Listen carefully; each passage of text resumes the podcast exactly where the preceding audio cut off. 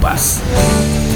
Selamat siang sahabat sonora saya Putra untuk berita Kompas. Dewan Pengawas Komisi Pemberantasan Korupsi Dewas KPK menyatakan belum pernah menerima laporan dugaan pelanggaran etik terhadap delapan penyidik atau orang dalam yang dikendalikan mantan Wakil Ketua DPR Aziz Samsudin di tubuh KPK.